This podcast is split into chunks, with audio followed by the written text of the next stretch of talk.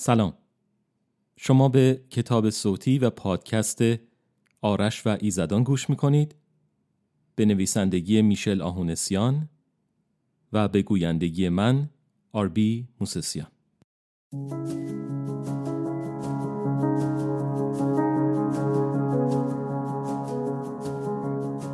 آرش و ایزدان. نوشته میشل آهونسیان. فصل پنجم قدیمیتر از باستان.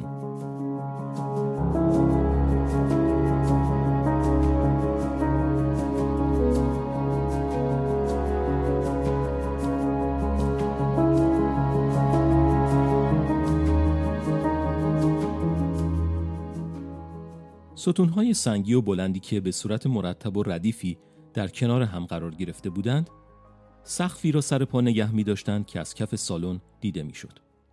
گویی تاریکی و ارتفاع ستونها این تصور را ایجاد می کرد که اصلا سقفی وجود ندارد.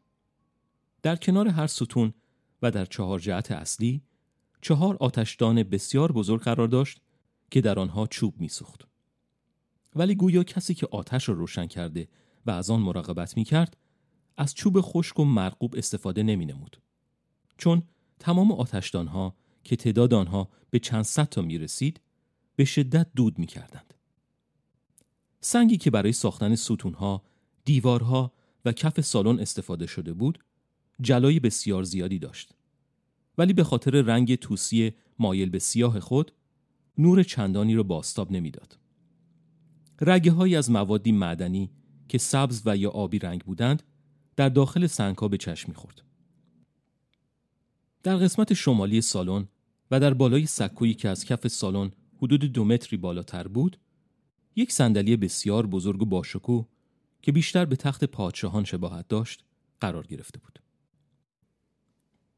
مردی میان سال و قوی هیکل بر روی تخت لم داده و در حالی که آرنج خود را بر روی دسته صندلی گذاشته و دو دستش را در زیر چانه در هم دیگر فرو برده بود با چشمای بسته و اخمهایی در هم مشغول فکر کردن بود. چند متر دورتر از تخت او چندین نفر در مقابل تخت این مرد ایستاده و با صدای بلند مشغول جر و بحث و بعضا داد و فریاد بودند. تنها یک نفر در این میان در جر و بحث بقیه شرکت نکرده بود. این شخص که مردی پنجاه ساله به نظر می رسید از همه به فرد بالای تخت نزدیکتر ایستاده و بدون آنکه نشانه از استراب یا تشویش در قیافش وجود داشته باشد بدون توجه به سر و صدا و آشوب اطراف خود به نقطه دوردست بر روی یکی از دیوارها خیره می نگریست. فردی که به تخت تکیه زده بود بالاخره از سر و صدای اطراف به تنگ آمد و در حالی که به خوبی معلوم بود صبر او لبریز شده فریاد زد خفه شید صدای شخصی که فریاد کشیده بود تنها یک صدا نبود چون باعث شد تمام ستونها، دیوارها و کف اتاق بلرزند. حتی شعله های آتشی که مشغول سوختن بودند درست مانند آنکه در معرض باد شدیدی قرار گرفته باشند به یک سمت خم شدند. کسی که بر تخت نشسته بود بعد از فریاد چشمای خودشو باز کرد و در حالی که سر خودشو به آرامی به یک سو خم می کرد نگاهی آمیخته با شیطنت به نزدیکترین شخص انداخت و ضمن اینکه با دست چپ خودش به اون اشاره می‌کرد گفت جناب نازم می‌بینم که ساکت هستین چرا چیزی نمیگی؟ لطفا ما رو با نصایح و اندرزهای خودتون روشن بفرمایید سپس روی خودش رو به سمت بقیه کرد و در حالی که به خوبی معلوم بود با شخص به خصوصی صحبت نمی‌کنه فریاد کشید میشه یه احمق بین شما پیدا بشه و به من بگه که چطور در ظرف 24 ساعت دنیای من به یک بار زیر و رو شد؟ یکی از کسانی که در پای تخت ایستاده و از سر تا پا در یک نوع زره فولادی قرار داشت سر خودش رو به سمت تخت پایین آورد و با احترام گفت سرورم گنامینو ولی قبل از آنکه مرد زره پوش کلمه دیگه به زبون بیاره فردی که به نام گنامینو نامیده شده بود از بالای تخت فریاد کشید تو یه نفر دیگه خفه شو. تو مثلا زندانبان دیو خشم بودی. می‌دونی چند سال طول کشید تا این دفعه آخری اون الدنگ رو به پای دادگاه بکشونم؟ مسلمه که نمی‌دونی. سه قرن. گنامینو برای یک لحظه چشمای خودش رو بست و وقتی دوباره باز کرد با صدایی بلندتر از گذشته فریاد زد. اصلا من چرا دارم با شما بوزینه های بی ارزه صحبت می‌کنم؟ گورتون رو گم کنین! قبل از اینکه همتون رو به درک واصل کنم از جلوی چشم گمشین هشت نفری که در مقابل تخت ایستاده بودند تعظیم کنان و در حالی که مواظب بودند به تخت پشت نکنند از سالن خارج شدند. گونامینو دو تا دست خودش رو بر روی صورتش گذاشت و آه بلندی کشید و بعد از یک مکس طولانی خطاب به تنها کسی که باقی مانده بود گفت خب نازم حالا می‌تونی به من بگی که این پسر کیه؟ چطور امکان داره که یک پسر معمولی به دنیا بیاد که صاحب یکی از شخصی ترین نیروهای من باشه؟ شخصی که نازم نامیده شده بود برای اولین بار نگاه خیره خودش رو از اون دور دست ها برگردوند و در حالی که شروع به قدم زدن در جلوی تخت می‌کرد گفت سرورم اهریمن لطفا خودتون رو کنترل کنین. گویا آزاد شدن دیو خشم داره روی اعصاب شما تاثیر بدی می‌ذاره و شما بهتر از هر کسی می‌دونین که خشم باعث میشه تا عقل و منطق از بین برن. نازم که به اینجای سخن خود رسید در مقابل تخت توقف کرد و در حالی که به نظر می رسید با شخص سالسی در سمت راست تخت اهریمن مشغول صحبت است گفت متاسفانه اطلاعات ما در این مرحله بسیار ناچیز هستند. جاسوسای ما فعلا نتونستن چیز خاصی در این مورد گزارش بدن. این موضوع که این پسرک چطوری تونسته این کار رو انجام بده و آیا اساسا این کار رو واقعا انجام داده یا نه هنوز معلوم نیست. ولی یک چیز به طور حد معلومه. برخلاف اون چه شما فکر می‌کنین این پسر یه پسر معمولی نیست. اهریمن با صدایی آهسته تر از قبل گفت می‌خوای بگی این یارو پسر منه؟ نازم لباسی یک تکه و بلند به تن کرده بود که رنگی ما بین سفید و کرم داشت. لباسی که بیشباهت به ردایی روحانیون اروپایی در فیلم های مربوط به قرن وسطا نبود. یک ریش بزی و سبیل کوتاه و مرتب و موهای جوگندمی که به دقت به یک سمت شانه شده بودند سر و صورت نازم رو می پوشوندن. دماغ تیز و بلندی که با چشمای قهویه روشن و لبهای باریک روی صورت او نقش بسته بودن این احساس رو با آدم می‌داد که این شخص آدمی نیست که شما دلتون بخواد با اون در بیفتین. زیرکی، نبوغ، شرارت، خدعه، هیلگری همه همه در چهره نازم جا خوش کرده بودن. نازم بعد از جمله اهریمن تعظیمی کرد و گفت به هیچ وجه جسارت چنین فضولی بیجایی رو در خود نمی بینم سرورم. اهریمن که سعی داشت با دقت به حرفهای نازم گوش دهد یک ابروی خودش رو به نشانه یک نوع تعجب غیر واقعی بالا برد و سپس گفت اگرچه تو باهوشترین انسانی هستی که من در طول 3500 سال گذشته دیدم. ولی بیا این حقیقت رو نادیده نگیریم که من پدر تو هستم. و در نتیجه خالق نبوغ تو. بنابراین لطف کنید و خودتون رو باهوشتر از من جا نزنید. نازم که معلوم بود اخلاق و رفتار اهریمن اصلا براش تازگی نداره بدون اون که نشانه از ناراحتی در چهره خود نشون بده با لبخندی در جلوی پدر تعظیم کرد و گفت اطاعت میشه سرورم. نازم دوباره شروع کرد به قدم زدن جلوی تخت اهریمن و به محاوره خودش با شخص سالس ادامه داد. از اونجایی که این موضوع برای شما نهایت اهمیت رو داره توصیه می‌کنم که مسئله رو به صورت زیر تبر ببریم. اگر اجازه بدین بنده خودم شخصا به ملاقات این پسرک میرم و از نزدیک اوضاع رو تحت بررسی قرار میدم. فکر نمی کنم تعلل و سب کردن بیهوده فایده چندانی برای ما داشته باشه. اگر بخوایم بدونیم با چی طرف هستیم و چطوری باید کنترلش کنیم باید هرچه زودتر جواب تمام سوالهای خودمون رو به دست بیاریم. اهریمن کمر خودش رو به پشتی صندلی خودش تکیه داد و ضمن اینکه بالاخره نشانه هایی از آرامش خیال در قیافه او پدیدار می‌شد گفت مطمئن هستم هرگز از این موضوع که تو رو به عنوان پیشکار خودم انتخاب کردم پشیمون نخواهم شد. مثل همیشه ایده شایسته ای به زبون آوردی. اجازه صادر شد. وقتی تونستی چیزی به دست بیاری به من گزارش بده. نازم سر خود را خم کرده و سپس گفت سرورم. در ضمن اضافه می کنم که در این مورد جای نگرانی وجود ندارد. حتی اگر این پسر فرزند شما نباشد، این اولین بار نیست که انسانی با نیروهای مافوق طبیعی به دنیا می آید. تنها لازم است تا با مسئله به صورت حرفه‌ای برخورد کنیم.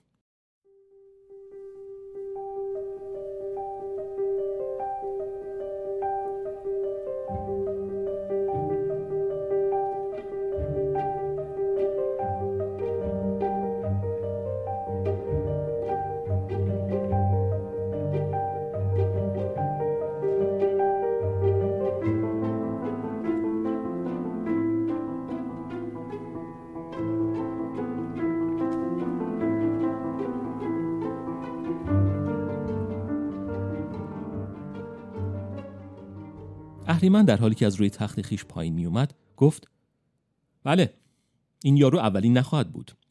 ولی تا حالا هیچ کس نیروهای منو به ارث نبرده بود. حتی پسرهای دیو سیرت خودم هم این شگرد رو از من به ارث نبردن. اهریمن به نازم نزدیک شده و دست راست خودش رو روی شانه او گذاشت و گفت ولی قبل از اینکه بری ترتیب چند تا کار مهم رو باید بدی. صبر کن ببینم. الان نوکی زبونم بود. آره. اول از همه چهار تا گروه از بهترین شکارچی ها رو تشکیل بده تا برن دنبال اون دیوهای عوضی و پیداشون کنن. با خشم کاری نداشته باشی اونو بسپاریم به خودم. من خودم ترتیب اونو میدم. دوما چند نفر رو که در درجه بندی نبوغ بعد از تو قرار دارن انتخاب کن تا جواب این سوال منو پیدا کنن. چطور پنج تا دیو خطرناک به طور همزمان تونستن یه کار غیر ممکن رو عملی کنن و از سیاه های خودشون در برن؟ سوم سوم آها سوم اینکه مریم رو به ایرلند بفرست تا سر در بیاره چطوری اون سه تا آتش فشان بدون اجازه مشروع کردن به فوران. دیگه چی بود؟ دیگه یادم نمیاد. فعلا همین. فکر می‌کنی از عهده همشون بر بیای؟ نازم تعظیم کوتاهی دیگری کرده و در جواب گفت صد درصد سرورم. اوامر شما در اسرع وقت به انجام خواهند رسید. در میان کلمات نازم اهریمن به راه افتاد و به سمت درگاهی رفت که روی یکی از دیوارهای سالن قرار داشت. و وقتی جمله مشاورش به اتمام رسید زیر لب گفت امیدوارم. ایزد جوان که هنگام فرود آمدن از تخت خود لباسهای سیاه رنگ و چرمی به تن داشت وقتی که به درگاه نزدیک شد به صورت جادویی تغییر لباس داد. حالا یک شلوار خاکی رنگ شیش جیب با کمربند قهوه‌ای رنگ و پیراهنی چارخانه و آستین کوتاه که با رنگهای سفید، آبی و قهوه‌ای تزیین می‌شد بر تن داشت. از داخل تنها جیب پیراهن خودش که در سمت چپ بدن قرار داشت، عینک آفتابی و مدرن که باریک و سیاه رنگ بود را بیرون آورد و روی چشم گذاشت. وقتی اهریمن از داخل درگاهی گذشت، حال و هوای محیط اطراف کاملا عوض شد. به جای سالن بزرگ قصر اهریمن حالا در میان حیات یک خانه دو طبقه ویلایی ایستاده بود. خانه بسیار بزرگ و باشکوه که معماری، ظرافت، ثروت و سلیقه بی همتا آن را به وجود آورده بودند. در مقابل اهریمن و در میان سنگ فرشی هلالی شکل که به صورت جاده در میان حیات پر از چمن و درخت و بوته های گل رز ساخته شده بود، یک اتومبیل BMW آخرین مدل سفید رنگ به چشم می‌خورد که تنها برای نشستن دو نفر جا داشت و سقف کشوی آن هم جمع شده بود. اهریمن نگاهی به اتومبیل انداخت و در حالی که لبخند می‌زد زیر لب گفت حالا وقت دختر بازیه. سپس سر خود را برگرداند و از پشت شیشه های دودی عینک به سمت باغبانی نگاه کرد که مشغول رسیدگی به بوته های روز بود و با صدای بلند به او درود فرستاد. مرد باغبان که فردی میان سال بود و به نظر می رسید اهل افغانستان باشد از حالت نشسته به حالت ایستاده درآمد و با تکان دادن دست به اهریمن جواب داد. صاحب خانه که سر حال به نظر می رسید خطاب به باغبان گفت می‌دونی بزرگترین آرزوی من چیه؟ آرزو می‌کنم که ای کاش رستم اینجا بود و این ماشین رو می‌دید. اون وقت شرط میبندم که می‌رفت با دستای خودش رخش رو خفه می‌کرد. اهریمن خنده بلند سر داد و بعد از تمام شدن خندش قیافه جدی به خود گرفت و گفت تنها کاری که اون اسب نکبتی نمی‌تونست انجام بده رخشیدن بود. صاحب ماشین بدون لحظه ای درنگ و بدون آنکه به دستگیره درب اتومبیل دست بزند از جای خودش جهید و از بالای درب به داخل صندلی راننده پرید. موتور اتومبیل که متوجه ورود صاحب خود شده بود به سرعت روشن شده و قرید. گویی مدتی طولانی برای این لحظه بی صبری می کرده و حالا که فرصت نمایش فرا رسیده بود نمی‌خواست در جای خود آرام بگیرد. کوچه خلوت بود. تقریبا آدم پیاده دیده نمی‌شد. برعکس بسیاری از کوچه های تهران این یکی عریض و فراخ بود. تنها معدودی ساختمان آپارتمانی به چشم می‌خورد و بقیه آنها خانه های ویلایی با حیات بزرگ بودند. راننده خودرو سعی کرد که در داخل کوچه فشار چندانی به پدال گاز وارد نکند. ولی وقتی کوچه به پایان رسید و جاده کنار رودخانه داراباد شروع شد، دیگر چیزی جلودار راننده نبود. ولی مرد جوان به زودی از گاز دادن دست کشید و سرعت ماشین خود را به مقدار زیادی کاهش داد. بعد از چند خیابان مختلف وارد جاده شد که دو طرف آن از فروشگاه ها و مغازه های لوکس لباس و کفش فروشی مملوف بود. ساعت پنج نیمه بعد از ظهر نشان می‌داد و هوا هم نیمه ابری بود. بادی میوزید که بوی باران در آن حکاکی شده بود.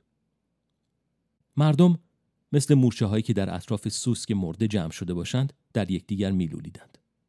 حداقل این تصویری بود که به ذهن اهریمن رسید. کفش و لباس تازه برای بچه های مدرسه ای قوقا می کرد و پدر مادرها نمی توانستند تصمیم بگیرند که وارد کدام مغازه شوند یا کدام خواسته فرزندشان را برآورده کنند. آب میوه فروشی ها و مغازه هایی که در کار اغذیه بودند بیشتر از دیگران فروش می کردند. دم در هر کدام از آنها صف بلندی از مشتری ها نقش بسته بود. اهریمن ماشین خود را به صورت مورب لب خیابان پارک کرد و بعد از پیاده شدن کلید ماشین را به سمت مرد سال خورده ای که در مقابل ماشین او به درختی تکیه داده بود پرت کرد. مرد سال خورده دست کلید را در هوا گرفت و برای احترام سر خود را کمی خم کرد. اهریمن در حالی که لبخندی شیطنت آمیز بر لبهایش نقش بسته بود، عینک آفتابی خودش را درآورد و در جیب پیراهن گذاشت و مستقیم به سمت دری که در میان دو مغازه لباس فروشی قرار داشت رفت. درب مزبور بدون آنکه کسی به آن دست زده باشد با اشاره کوچکی از طرف انگشتان جادویی اهریمن باز شد ولی قبل از آنکه ایزد جوان وارد شود موضوعی باعث شد تا وی در دو قدمی درب توقف نماید اهریمن چشمای خودش رو بست سر خود را بالا گرفت و شروع کرد به بو کشیدن هوا بعد از چند لحظه چشما را باز کرد و در حالی که چند قدم به سمت چپ خود برمی داشت مشغول تماشای داخل مغازه لباس فروشی شد. در میان تعداد زیادی از بانوان که در داخل مغازه مشغول وارسی اجناس بودند، دو خانم جوان توجه اهریمن را نسبت به خود جلب کردند. خدای بدیها چشمای خیش را عریض کرد و دو کلمه غیر فارسی را زیر لب زمزمه نمود. دخترهای مورد نظر اهریمن به یک باره به سمت او چرخیدند و در چشمان او خیره شدند. درست مثل این بود که دیگر اختیار خیش را از دست دادند و این اهریمن است که آنها را کنترل می کند. فرشته قدرتمند لبخند دیگری زد و دستش را بالا آورده از پشت شیشه و با اشاره انگشتان خود از خانمهای جوان خواست تا به او ملحق شوند. دخترها که شباهت بینظیری به هم داشتند و اینطور به نظر می رسید که خواهر باشند در جواب وی لبخندی به لب آورده و با همدیگر به راه افتادند. اهریمن اجازه داد تا هر کدام از خواهرها در یک طرف او قرار بگیرند و بازوهای خود را برای تکیه دادن به آنها تقدیم کرد. دوشیزگان جوان که موی روشن و بور آنها به مقدار زیادی از اطراف و جلوی روسری هایشان بیرون زده بود و در کل لباس ها و روپوش های گران قیمت بتن کرده بودند مثل آنکه اهریمن را برای سالها می‌شناسند و دوست دخترهای قدیمی وی می باشند دستهای خیش را در داخل بازوهای وی حلقه کردند و شادمانه با اهریمن همراه گشتند. مرد جوان همراهان جدید خود را به سمت همان دربی هدایت کرد که دقیقه پیش به صورت جادویی باز کرده بود. بعد از گذشتن این گروه سه نفری درب خود به خود بسته شد و محیط اطراف هم به کلی تغییر کرد.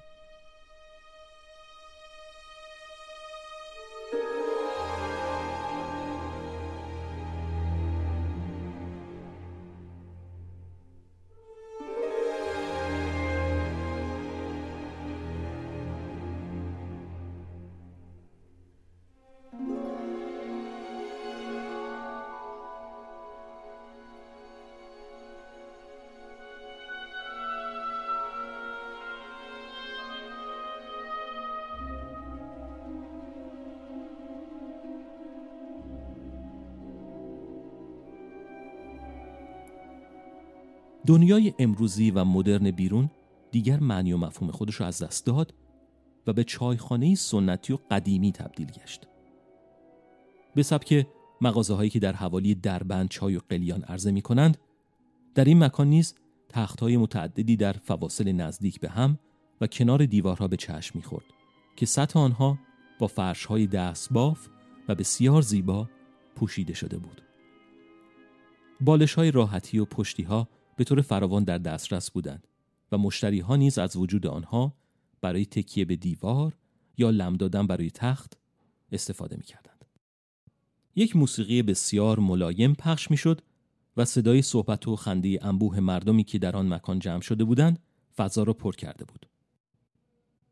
بوی سوختن تنباکوهای مختلف و هشیش در بالای قلیانها، شراب و نوشیدنی های الکلی دیگر، مشاجره بعضی از حاضرین بر روی بازی های ورق و تخت نرد حال و هوایی کاملا متفاوت از جاهای دیگر به این مکان بخشیده بود. فرشته ای که با دو همدم خود وارد شده بود به سمت تنها تخت خالی که در گوشی از سالن قرار داشت رفت و سعی کرد با تغییر جای بالش ها مکان مناسبی برای خود و همراهانش فراهم کند. چند نفر به صورت برای خدمتگذاری در اطراف تخت اهریمن جمع شدند و علاوه بر گذاشتن کاسه های مملو از غذاهای جامد و تنقلات بسات چند قلیان و ظرف حابی آب و حوله را برای مهمان جدید فراهم کردند. اهریمن که بازوی خود را به دور گردن یکی از خواهرها انداخته بود و در ظاهر لطیفه های خندهدار تعریف می کرد. بعد از آنکه موجی طولانی از خنده را سر داد متوجه جام کریستال شرابی شد که همچنان خالی در جلوی او بر روی تخت قرار داشت. پس صدای خود را بلند کرد و گفت ساقی به نور باده برافروز جام ما. مطرب بگو که کار جهان شد به کام ما. فرشته جوان جام خود را بلند کرد و منتظر ماند. ناگهان از تاریک ترین گوشه سالن اندام زنی نمایان شد. زنی که یک کوزه لب شکسته و سفالی در دست داشت. از اولین نگاه معلوم بود که این زن یک انسان معمولی نیست چشمای این زن به رنگ قرمز شراب بود و آنچنان خمار به نظر می رسید که تو گویی قبل از آمدن به نزد اهریمن دو کوزه پر از شراب را نوش جان کرده. زن ساقی آنچنان پری چهره و زیبا بود که تمام حاضران من جمله خود اهریمن مثل انسانهای تلمس شده مات و مبهوت زیبایی صورت و اندام او شده بودند. بانوی ساقی که لباس مخصوصی به تن نداشت بدن خیش را به صورت نصف نیمه با یک تکه پارچه بسیار نازک و توری مانند که رنگی روشن داشت پوشانده بود و اینطور به نظر می رسید که از اوریان بودن قسمت اعظم بدن خود به هیچ وجه شرمی ندارد. درست مثل آهوی با وقار راه می رفت پاهای برهنه خود را با مکس و سنگینی به خصوصی از روی زمین بلند می کرد و سپس با احتیاطی بینظیر و در عین حال با یک نوع بیخیالی و دست و دل بازی دیوانه کننده آنها را دوباره روی زمین قرار می‌داد. وقتی ساقی تازه وارد قدمی برمی داشت تمام لیوانهای خالی که بر روی تختها و روبروی حاضران قرار داشتند تا فاصله محدود از او به وسیله مایی سرخ رنگ پر می شدند و بعضی از مشتریان بدون اراده لیوانها را به لب برده و مشغول نوشیدن می شدند. صد البته در این میان کسی نبود که حتی برای لحظه نگاه خود را از این بانوی زیبارو دور بدارد. زن کوزه به دست وقتی به میان سالن رسید کوزه که در دست داشت را پیش روی خود کمی بالا برد و با صدایی که در زیبایی دست کمی از صورت او نداشت گفت شنیدم که کسی بیتی از اشعار معشوق عزیز من حافظ را بر زبان آورد این عاشق تشنه لب کجاست؟ فرشته بدیها که با نگاهی مملو از حسرت و خواهش به تازه وارد نگاه می کرد جام خود را به سوی ساقی دراز کرد و گفت بیا عاشق شراب تو اینجاست. زن ساقی تا لبه تخت اهریمن جلو آمد و کوزه خیش را بر لبه تخت گذاشت و بدن را برای ادای احترام چند درجی به جلو خم کرد. موهای انبوه و سیاه رنگ بانوی تازه وارد جلای خاصی داشت و زمانی که وی به سمت جلو خم شد موهایش از اطراف به سمت صورتش هجوم آوردند. ولی زن ساقی با یک حرکت سریع نیمتنه و سر خود موهایش را به یک طرف فرستاد و در حالی که لبخندی شهوتزا و در این حال شیطنت بار به لب می آورد کوزه شراب خود را دوباره به دست گرفت و گفت گنامینو این چه افتخار باشکوهی است که نصیب بنده فرمودید. آن زمانهایی که کار جهان به کام شما نبوده را به سختی می توانم به خاطر بیاورم. ولی شما لازم نیست در حضور من به کار دنیا التفاتی داشته باشید. ساقی با تمام شدن جملش در مقابل حیرت همراهان اهریمن با پا بر روی تخت ایستاد و وقتی بعد از پیمودن سه قدم در کنار فرشته قرار گرفت خم شده و ضمن اینکه با چشمهای شهوت انگیز خیش به اطرافیان نگاه می کرد مشغول پر کردن جام اهریمن شد. اهریمن جام لبریز از شراب را برای ادای کلمه سلامتی بالا برد و سپس جرعه طولانی از آن را سر کشید و خطاب به ساقی که حالا روبروی وی نشسته بود گفت تو هرگز به من نگفتی که چطور عاشق حافظ شدی. شاید شاید هم هر روز عاشق یه نفر میشی. درست نمیگم؟ بانوی ساقی چند لیوان سفالی و رنگ رو رفته را از کنار تخت بیرون کشیده و در مقابل دختران همراه اهریمن گذاشت و طی زمانی که مشغول پر کردن لیوان ها بود خطاب به شخصی که از او سوال کرده بود گفت در طول هشت هزار سال عمر خود عاشق چهار مرد شدم. شاید روزی دیگر و در خلوتی دیگر حاضر شوم داستان آن عشقها را برای شما تعریف کنم. آن هم به این بستگی خواهد داشت که خوب مست باشم یا نه. ساقی زیبارو خنده کوتاهی سر داد و جام شراب اهریمن را از دست او گرفت و آن را دوباره لبالب پر کرده تقدیم صاحبش نمود. سپس لبهای سرخ خود را با زبان مرتوب کرد و در حالی که موهای موجدار خیش را با دست شانه می‌زد چنین ادامه داد. حافظ جزو آن معدود انسانهایی بود که واقعا معنی و مفهوم خوشگذرانی و لذت بردن از لحظه ها را می‌دانند. او مردی بود که به زندگی با چشمهای خود زندگی نگاه می کرد. با تمام شدن جمله ساقی کوزه سفالی به صورت جادویی تغییر شکل داد و به یک نوع آلت موسیقی مانند ستار تبدیل شد. بانوی ساقی آلت موسیقی را به دست گرفت و چشمان خیش را بست. سکوت و مکس چند لحظه‌ای بانوی نوازنده باعث شد تا سالن در سکوتی عمیق فرو رود و همه حاضران خود را برای شنیدن موسیقی آماده کنند. ولی آنچه بعد از آن اتفاق افتاد در محدوده انتظار حاضران نبود. صدای بانوی ساقی کاملا عوض شد و وی یکی از آهنگهای خواننده معروف هایده که در واقع یکی از اشعار حافظ بود را به اجرا درآورد. شعر پادشه خوبان آنچنان شبیه کپی آهنگ هایده اجرا می شد که اگر کسی چشمای خود را میبست و گوش می‌داد نمی توانست تفاوتی بین اجرای هایده و اجرای فعلی بیابد. با آنکه زن خواننده تنها یک آلت موسیقی در دست داشت ولی در عمل صدای انبوهی از آلات موسیقی که به نوعی مخفی به نظر می آمدند به گوش می رسید. ای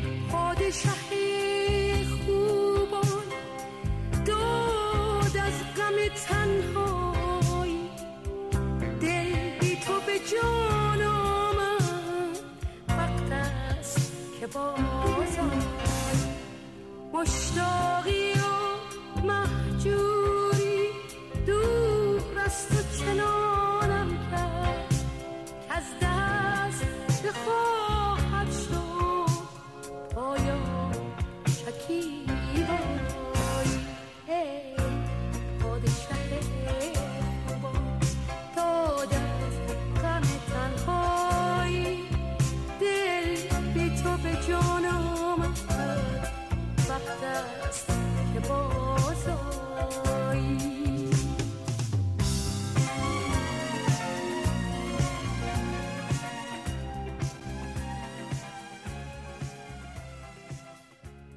اهریمن جرعه دیگر از جام شراب خود را نوشید و در حالی که از دو خواهر همراه خیش می‌خواست تا به او نزدیکتر شوند بازوهای خود را به دور گردن آنها انداخت و با صدای آرام خطاب به آنها گفت ای کاش می توانستم تا ابد زندگی خود را بر روی این تخت در کنار شما این جام و در حضور الهه شراب بگذرانم.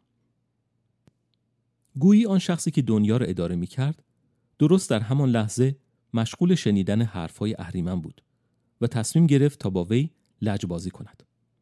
چون بعد از پایان یافتن جمله او مردی کوتاه قد و عبوس که ریش و سیبیل انبوهی داشت به تخت نزدیک شده و بدون توجه به سور و ساتی که در جریان بود خطاب به اهریمن گفت میبخشید قربان پیدایش کردیم. فرشته جوان چشمای خود را بست و آهی از ته دل سر کشید و سپس از جای خود بلند شد و از تخت پایین آمد. وقتی آماده رفتن شد به سمت بانوی ساقی برگشت و در حالی که خم می شد دست راست ساقی را گرفت و بر روی آن بوسه ای زد و گفت از اینکه در سختترین لحظات زندگی به دادم می‌رسی واقعا سپاسگزارم تا دیداری دیگر بدرود اهریمن ثانیه ای را هم تلف نکرد و به سرعت آزم خروج از سالن چایخانه شد. در بیرون هوا آماده بارندگی بود. اهریمن سینه های خیش را پر از هوا کرد و به مرد کوتاه قدی که برای او پیغام آورده بود و حالا یک قدم پشت سر او ایستاده بود گفت الان کجاست؟ وقتی اهریمن تعلل مخاطب را در جواب دادن دید به سرعت چرخید و با چشمانی که حالا بارقه های خشم در آن دیده می‌شد گفت نکنه کر شدی من امروز منتظر جواب هستم نه فردا. گفتم اون الان کجاست؟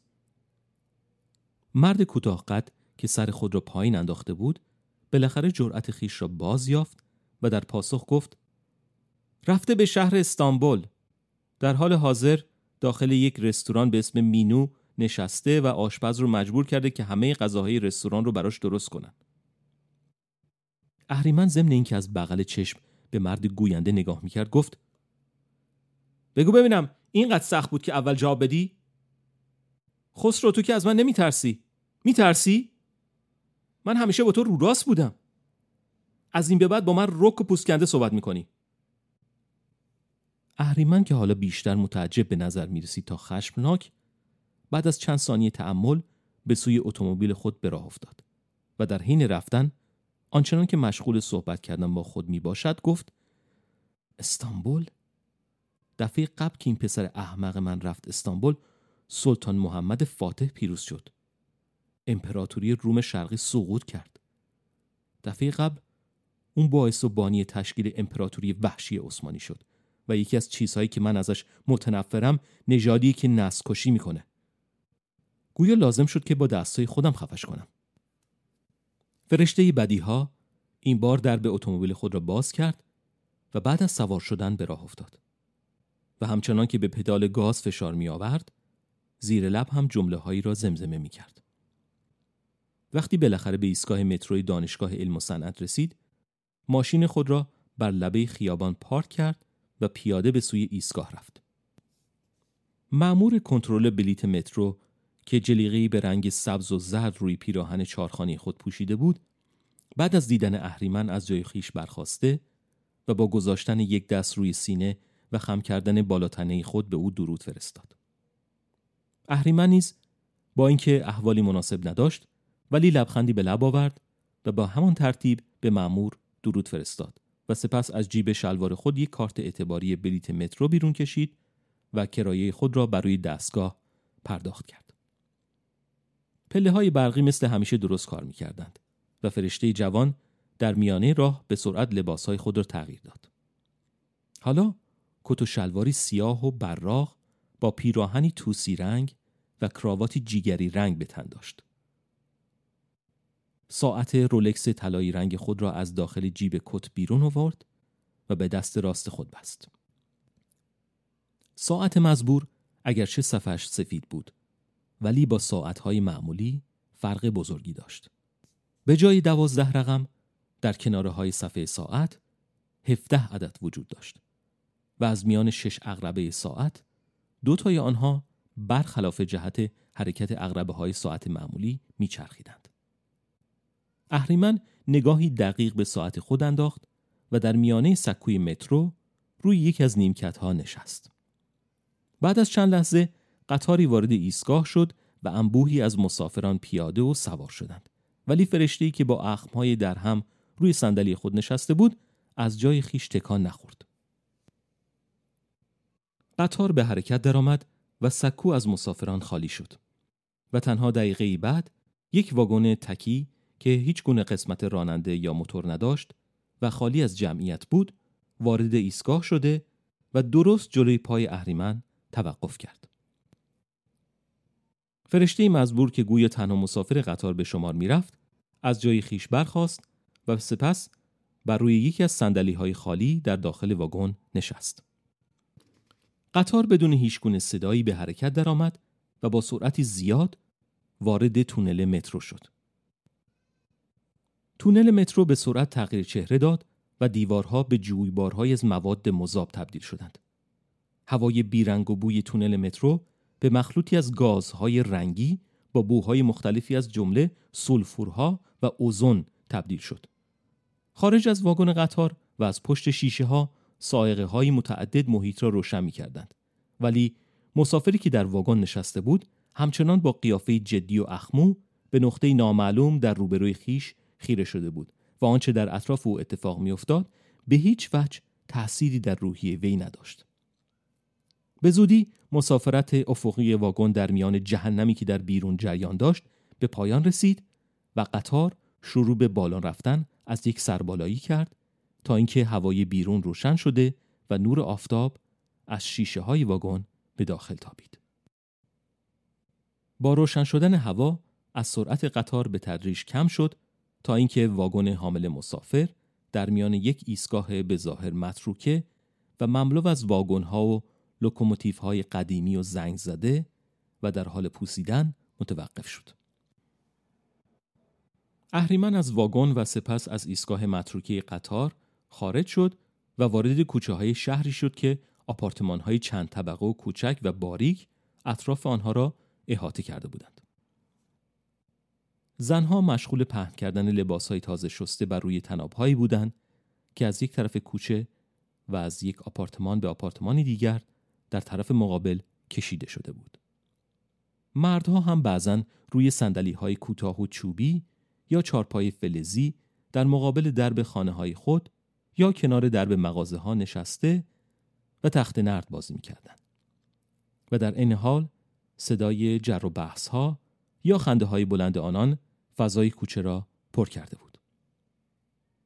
اهریمن می‌دانست که دیگر در شهر تهران نیست چون مردم دیگر به زبان فارسی صحبت نمی کردند بلکه از زبان ترکی استانبولی استفاده می نمودند. پرچم ترکیه و عکس های تقریبا هم شکلی که از ترک بر روی بعضی از دیوارها یا داخل مغازه ها و به صورت قاب شده آویزان بودند به فرشته بدی ها ثابت کرد که در مکان صحیحی قرار دارد. بعضی از مردم که از لباس و طرز پوشش اهریمن به بیگانه بودن اون پی بردند سعی می‌کردند تا با دقت بیشتری به او نگاه کنند ولی وقتی چشم آنها با چشمای فرشته برخورد می‌کرد این علاقه سیری ناپذیر برای شناختن این شخص ناشناس نیز به صورت از بین می‌رفت و جای خیش را به احساسی از ترس و احترام می‌داد. بعد از چند کوچه تو در تو بالاخره اهریمن وارد یک محوطه باز و وسیع شد که در مرکز آن پارکی کوچک با تعدادی درخت کوتاه قرار داشت و معدودی دستگاه بازی نیز در کنار هم برای مشغولیت کودکان ساخته شده بود. در اطراف محوطه سوپرمارکت ها، فروشگاه لباس و جواهر فروشی های متعددی به چشم می‌خورد. اهریمن همانطور که قدم می‌زد به نزدیکی یکی از درخت های پارک رسید و در آنجا ایستاد. از آن نقطه می توانست تمام محیط اطراف را به خوبی در زیر نظر داشته باشد. همان گونه که مغازه ها و فروشگاه ها را یکی یکی ورانداز می کرد، ناگهان چشمش به نوشته های تابلو رستورانی افتاد که برای پیدا کردن آن به این شهر آمده بود.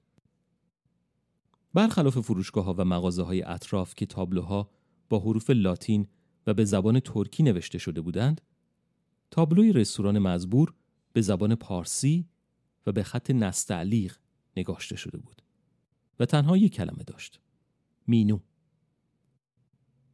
اهریمن کراواتی که برگردن داشت را به آرامی شل کرده و از گردن خود درآورد و آهسته آن را روی شاخه‌ای از درخت کنار خود آویخت و با قدمهایی سبک و آرام به سمت رستوران مینو به راه افتاد.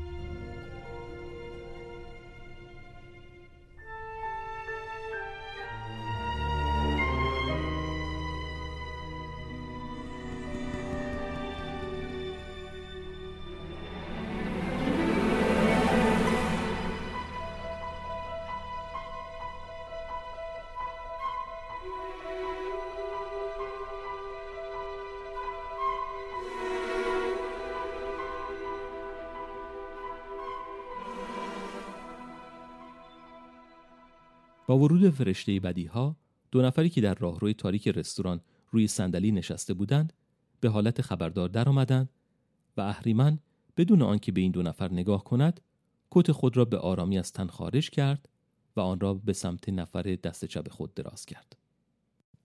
شخصی که اهریمن دست خود را به سمت او بلند کرده بود با احترام خم شده و کت را از دست او گرفت و سپس دوباره به حالت خبردار درآمد.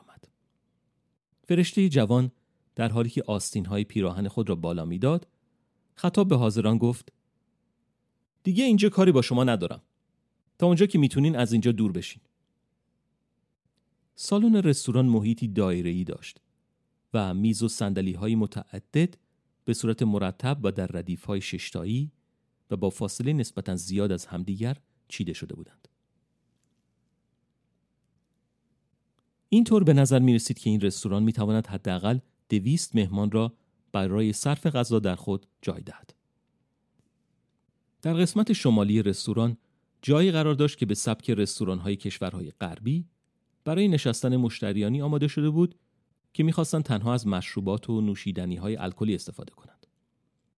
در میان شیشه های رنگارنگ و متفاوت نوشیدنی ها و لیوان ها و جام های شیشه ای که از قفسه های معلق آویزان شده بودند دو نفر به چشم میخوردند شخصی که به عنوان گارسون در پشت بار ایستاده و مشغول پر کردن لیوانی از نوشیدنی بود دختری 20 ساله به نظر می رسید که موهای انبوه و بلند او به صورت فر شده آرایش شده بودند و مانند یال یک شیر نر جوان دوروبر صورت او را احاطه می نمودند. نفر دیگر که بر روی یک صندلی بلند و بدون پشتی در مقابل همان بار نشسته بود هیکلی تنومند داشت و پیراهنی رنگارنگ و آستین کوتاه به تنش بود که گلهای متعددی از انواع و اقسام مختلف روی آن دیده می‌شد. اهریمن به بار نزدیک شد و به فاصله دو صندلی از شخص تنومند بر روی یکی از چهار پایه های بلند نشست و خطاب به دختر مهماندار گفت نگار جان یه ویسکی قوی به من بده با یخ فراوان دخترک با اشاره سر و یک لبخند دلنشین دستور اهریمن را تایید کرده و به دنبال تهیه نوشیدنی او رفت. در این میان شخص تنومند لیوان نوشیدنی خود را تا انتها سر کشید و با لحنی کنایه آمیز گفت اینجا رو نگاه کن نگار جان. ببین کی به دیدن ما اومده. پدر عزیزمون. پدری که بچه های خودش رو به خاطر اون که وظیفه خودشون رو انجام دادن برای چند صد سال در سیاه چالها حبس می‌کنه. پدری که مرد تنومند که گویا نمی‌توانست کلمات مناسب را برای ادا کردن پیدا کند لیوان خالی خود را بر روی میز مقابل خود گذاشت و لیوان دیگری که مملو از یک نوشیدنی زرد رنگ بود را برداشت و به سمت دهان خیش برد. ولی قبل از آنکه لیوان با لبهای او تماس حاصل کند مکس کرد و در حالی که به سمت اهریمن میچرخید دست خود را به همراه لیوان به سمت او دراز کرد و گفت این یکی هم به سلامتی پدر همه بدی ها. جرقی از خشم در اعماق چشمان اهریمن زبانه می‌کشید. ولی برای لحظه ای بعد تمام آن خشم ناپدید شد و اهریمن نیز لیوان خود را بالا آورد و گفت به سلامتی تعادل مرد تنومندی که اهریمن را پدر خطاب کرده بود به یک بار لیوان مشروب خود را با قدرت به سمت دیوار روبروی خیش پرتاب کرد و مجموعی از بطری های شیشه‌ای که بر روی قفسه ها چیده شده بودند را در هم شکست. تعادل؟ تو به این میگی تعادل؟ اسم این تعادل نیست. اسم این بزدلیه. اسم این خیانته. می‌دونی چیه؟ اصلا برای من اهمیتی نداره که تو اسم اینو چی می‌ذاری. من دیگه خسته شدم. میشه یه بار دیگه برای من تعریف کنی که منو برای چی به وجود آوردی؟ آره. می‌خوام بدونم دلیل این رحمت بزرگ شما به بنده چی بود؟ مرد تنومند آنچنان فریاد می‌کشید که گویی این آخرین فرصت او برای خالی کردن تمام دق و دلی های گذشته بر سر اهریمن می باشد. از طرف دیگر فرشته بدی ها در مقابل این خشم پسر خود با صبر و شکیبایی بسیار تحمل پیشه کرد و بدون هیچ گونه عکس عملی همچنان بر روی صندلی خیش نشسته باقی ماند. وقتی بالاخره بعد از چند دقیقه مرد خشمگین آرام گرفت اهریمن برای چند ثانیه اجازه داد تا سکوت برقرار شود. و سپس چنین گفت. فکر می کنم تکرار این جر و بحث برای پنجمین یا ششمین بار فایده چندانی نداشته باشه. ولی چون یه پدر هرگز از نصیحت و کمک کردن به فرزند خودش درق نمی‌کنه می‌تونیم از اول شروع کنیم. قبل از آنکه جمله اهریمن تمام شود مرد تنومند با حرکت سریع دست چپ خود قسمت بزرگی از میز و سکوی روبروی خیش را از جا کند و با یک حرکت به گوشه از سالن پرتاب کرد و در حالی که روبروی پدرش میستاد با خشمی مهار نشده فریاد کشید. از اول؟ بذار بگم اولش چه خبر بود. اولش تو بودی پدر بزرگ بود و اون شاگرد ممتاز بچه ننه اهورامزدا اولش خبری نبود. مشکلی نبود. شما دو نفر داشتید حال دنیا رو می‌کردید. بعد شما دوتا تصمیم گرفتین کلی دیو و پری و فرشته اختراع کنین و به جون همدیگه بندازین و خودتون بشین روی تخت پادشاهی و به ریش همه ما بخندین اسمش هم گذاشتین تعادل مرد خشمگین کلمه آخر را با آنچنان فریادی ادا کرد که همه آنچه در سالن رستوران قرار داشت من جمله دیوارها به لرزه درآمده و برخی از لیوانها، بطریها و لوازم شیشه ای نیز شکستند. اهریمن در مقابل تمام این فریادها و خشم پسرش کاملا آرام باقی ماند و وقتی حرفای او تموم شد خطاب به پسرش گفت بیا روی صندلی بشین. کاملا حق با توه. من هیچ وقت ادعا نکردم که کارهای من عقاید من یا حتی حرفای من بدون عیب و نقص هستند یا اینکه هرگز اشتباهی مرتکب نشدم. هیچ سیستمی وجود نداره که حتی در یک محدوده زمانی و مکانی محدود کامل و بدون نقص باشه. پسر اهریمن سعی کرد تا به میان حرفای او بپرد. ولی اهریمن دست خود را بلند کرد و در حالی که او را به سکوت دعوت می نمود چنین ادامه داد. زندگی نمی‌تونه همیشه بر وفق مراد تو باشه. ولی بدون در نظر گرفتن اینکه زندگی بر وفق مراد تو هست یا نیست تو باید در مقابل حرف و اعمال خودت مسئولیت قبول کنی. فرقی نمی‌کنه که کار درست رو انجام دادی یا کاری اشتباه.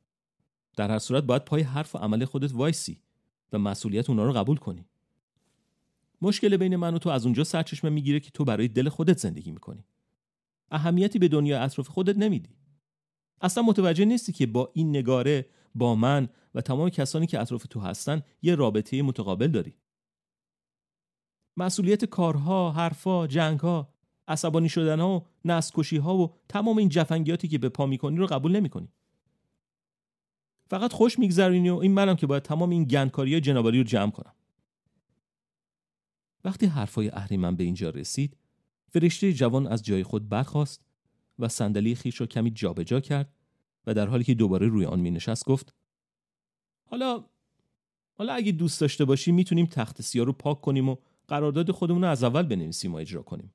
ها چی میگی؟ تنها شرط من اینه که جنابالی طبق برنامه‌ای که برای تو نوشته شده عمل کنی. نمیگم خوشگذرانی نکن دختر بازی نکن. نمیگم دعوا نکن و بسات سروش و میترا رو به هم نریز. بلکه تنها خواهشی که از تو دارم اینه که مثل بقیه اعضای خانواده طبق همین برنامه کاری یا کد خانوادگی که برای ما در نظر گرفته شده رفتار کنی و باعث افتخار همه ما باشی.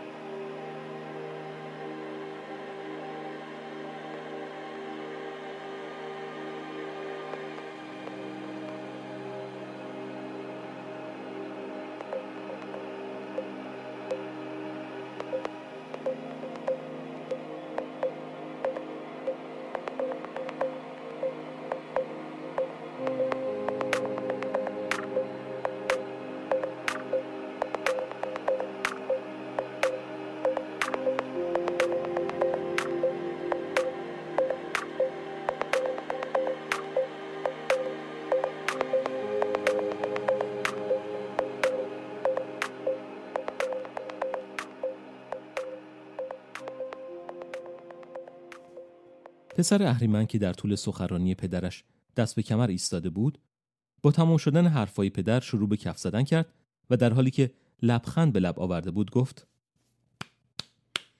واقعا پیشنهاد خوبی به نظر می‌رسه. باید دیوونه باشم که همچین قرارداد خارق العاده رو رد کنم. راستشو بخوای اگه شرایط به روال گذشته بود احتمالا برای نرفتن به اون زندون که شما اونو بهشت انفرادی اسم گذاشتین با کمال میل پیشنهاد شما رو قبول می‌کردم. ولی خوشبختانه چند روز پیش که سرور جدیدم درب زندان منو باز کرد و به من آزادی بخشید پیشنهاد خیلی خیلی جالبتری پیش روی من گذاشت که قبول نکردنش به معنای خریت محض به حساب می اومد. در طول چند جمله آخر سخنان دیو خشم نگاه و توجه اهریمن به سمت او برگشت. برخلاف چند دقیقه قبلی که فرشته بدیها آرامش و صبوری را مبنای کار خود قرار داده بود حالا چشمای او مانند دو پاره اخگر می درخشید و مشتهایش به حالت گره کرده درآمدند. حالا نوبت اهریمن بود که آرامش خود را از دست بدهد. چی گفتی؟ منظورت چیه؟ از کدوم سرور جدید داری صحبت می‌کنی؟ چه کسی تو رو از زندان آزاد کرده؟ فرشته خشم از روبروی اهریمن کنار رفت و باعث شد تا نگاه اهریمن به مردی بیفتد که در پشت یکی از میزهای سالن رستوران بر روی یکی از سندلی ها نشسته بود. مرد مزبور وقتی مطمئن شد که در کانون توجه قرار گرفته یک فندک از جیب کت خود بیرون آورد و مشغول روشن کردن توتون پیپی شد که در گوشه دهان خود نگه داشته بود. اهریمن در حالی که پلک های خود را به هم نزدیک می کرد تا با دقت بیشتری به فرد ناشناس نگاه کند از روی صندلی خیش بلند شده و خطاب به نگاره گفت نگار جون یادم هست که به تو گفتم می‌خوام با برادر تنها باشم. نگاره که آثار تعجب و در این حال ترس و گناه از چهرهش نمایان بود پاسخ داد. نمی‌دونم این یارو از کجا پیدا شد.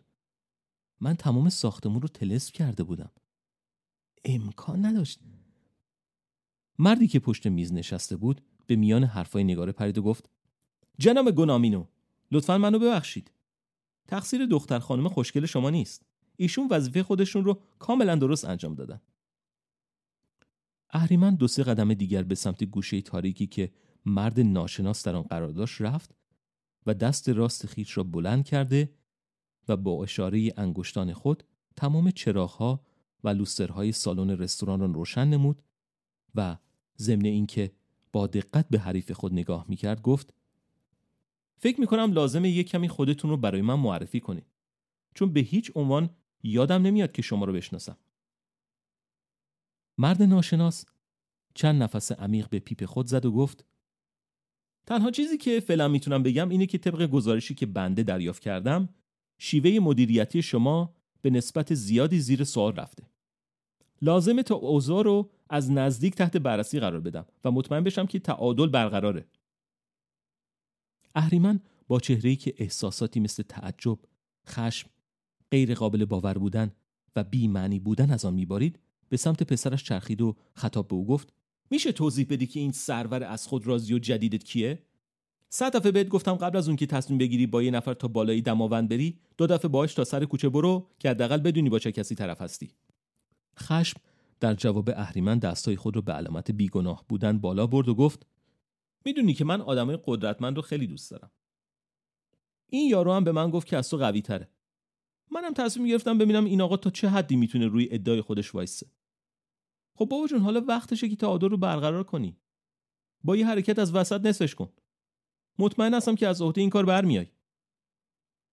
برای یک لحظه این فکر در ذهن اهریمن نقش بست که تمام آنچه در اطراف او قرار دارد را تا شعاع یک کیلومتر به مشتی از خاکستر تبدیل کند. ولی وقتی آن یک لحظه آمد و گذشت فرشته جوان به خاطر آورد که باید خشم خود را تحت کنترل درآورد. بنابراین نفس عمیقی کشید و گفت خب من تسلیم میشم. حالا شما آقای مثلا فکر می‌کنیم که اسم شما آقای بامزه باشه. حالا شما آقای بامزه میشه بفرمایید این کارهای شما چه معنی داره و چرا دارین در مسائل خانوادگی ما دخالت می‌کنی مرد ناشناس از جای خودش بلند شد و پیپ خود را به طور کامل در داخل زیر سیگاری که بر روی میز قرار داشت خالی کرد و گفت مسائل خانوادگی؟ متاسفم جناب گنامینو ولی طبق اطلاعاتی که بنده دریافت کردم این وضعیت از یک موضوع مسئله خانوادگی خیلی فراتر رفته. تنها درخواست من اینه که شما به کلبه خودتون برگردین و منتظر گزارش رسمی من باشین. تنشی که در طول دقایق گذشته بین این چند نفر در حال تشکیل بود بالاخره با آخرین جمله مرد ناشناس که به عنوان توهین ادا شده بود منفجر شد. اول از همه نگاره بود که به طرفداری از پدرش از پشت سکو بیرون پرید و در حالی که شمشیری بلند و براغ را با دستان خود بلند می کرد به سمت مرد ناشناس هجوم برده و در عین حال فریاد زد ای مارمولک کثیف تو کی باشی که با پدر من اینطوری صحبت می‌کنی؟ قبل از آنکه نگاره قدم چهارم خود را بردارد اهریمن که معلوم بود از قبل واکنش دختر شجاع و غیرتی خیش را پیش بینی می‌کرده دست خود را بلند کرد و با اشاره انگشتان او همه آنچه در اطراف قرار داشت در زمان منجمد شده و از حرکت باز ایستاد. نگاره خشم و حتی چند پشه‌ای که بدون توجه به جنگ سیاسی اطراف خود مشغول پرواز بودند. در این میان تنها یک مشکل بزرگ وجود داشت. جادوی اهریمن روی مرد ناشناس عمل نکرده بود و فرشته بدی ها که توقع این اختلال در نیروی جادوی خود را نداشت با چهره عبوس و خشمناک در چشمان مرد ناشناس خیره شده بود. بله جناب گنامینو این جوونا تا بیان یاد بگیرن موهای منو تو سفید شده. در ضمن دختر خیلی شجاعی دارین. لطفا بی ادبی منو ببخشین ولی باید از حضور شما مرخص بشم. یه مأموریت مهم در رابطه با یک موضوع بسیار بسیار باستانی به من محول شده که دوست ندارم در انجامش کوتاهی کنم. مرد ناشناس با قدم های آرام و بدون آنکه به صورت اهریمن نگاه کند به سمت دیو خشم رفت و وقتی به او رسید دست راست خود را بر روی شانه خشم قرار داد و به صورت منجمد شده او نگاه کرد و سپس خطاب به اهریمن گفت گنامینو اعتراف می کنم که همیشه به اون کلبه تو حسودی می شد. قبل از آنکه اهریمن بتواند دهان خود را برای واکنش باز کند مرد ناشناس به همراه دیو خشم در کره از نور خیره کننده و در برابر چشمان از حدقه درآمده اهریمن به یک باره محو شدند. حدود دو دقیقه طول کشید تا فرشته بدی ها از شوک حاصل از این واقعه بیرون آمد. اهریمن چشمان خشمناک خیش را به سمت دختر خود چرخاند و سپس با یک حرکت ابروی خود انجماد زمانی محیط را از بین برد و قبل از آنکه نگاره بتواند کلمه ادا کند خطاب به او گفت تا جایی که می‌تونی از اینجا دور شو دختر جسور اهریمن بدون هیچ گونه جر و بحثی شمشیر خیش را در داخل قلافی که روی کمرش قرار داشت گذاشت و به سرعت با انگشتان دست چپ یک بشکن زد.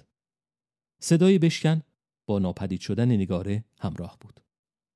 اهریمن همچنان در جای خود ایستاده بود و اینطور به نظر می رسید که تنها یک ایده در فکر و ذهن او جای دارد و آن هم خشم است. ناگهان هوای اطراف اهریمن شروع به تغییر کرد.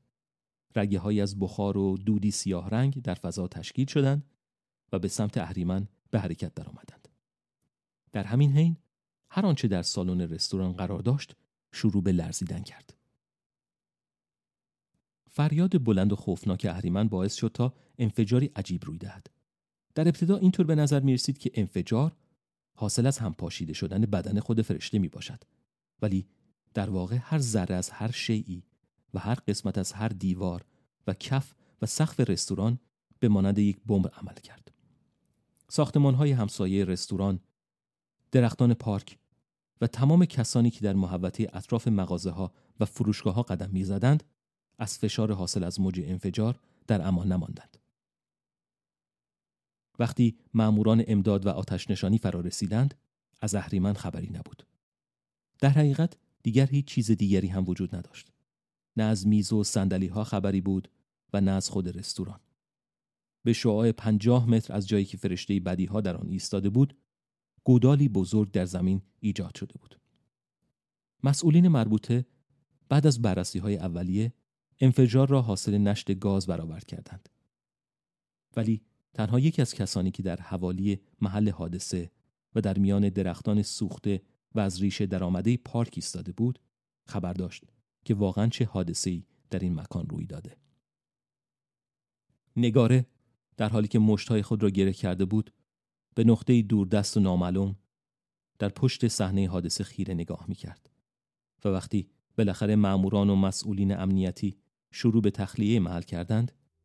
دختر جوان چند قدم به صحنه حادثه نزدیک شد و زیر لب گفت همه کسانی که مسئول عصبانی شدن پدر من بودن تقاس کار خودشونو پس میدن. اول از همه هم از اون آرش فسقلی شروع می‌کنم.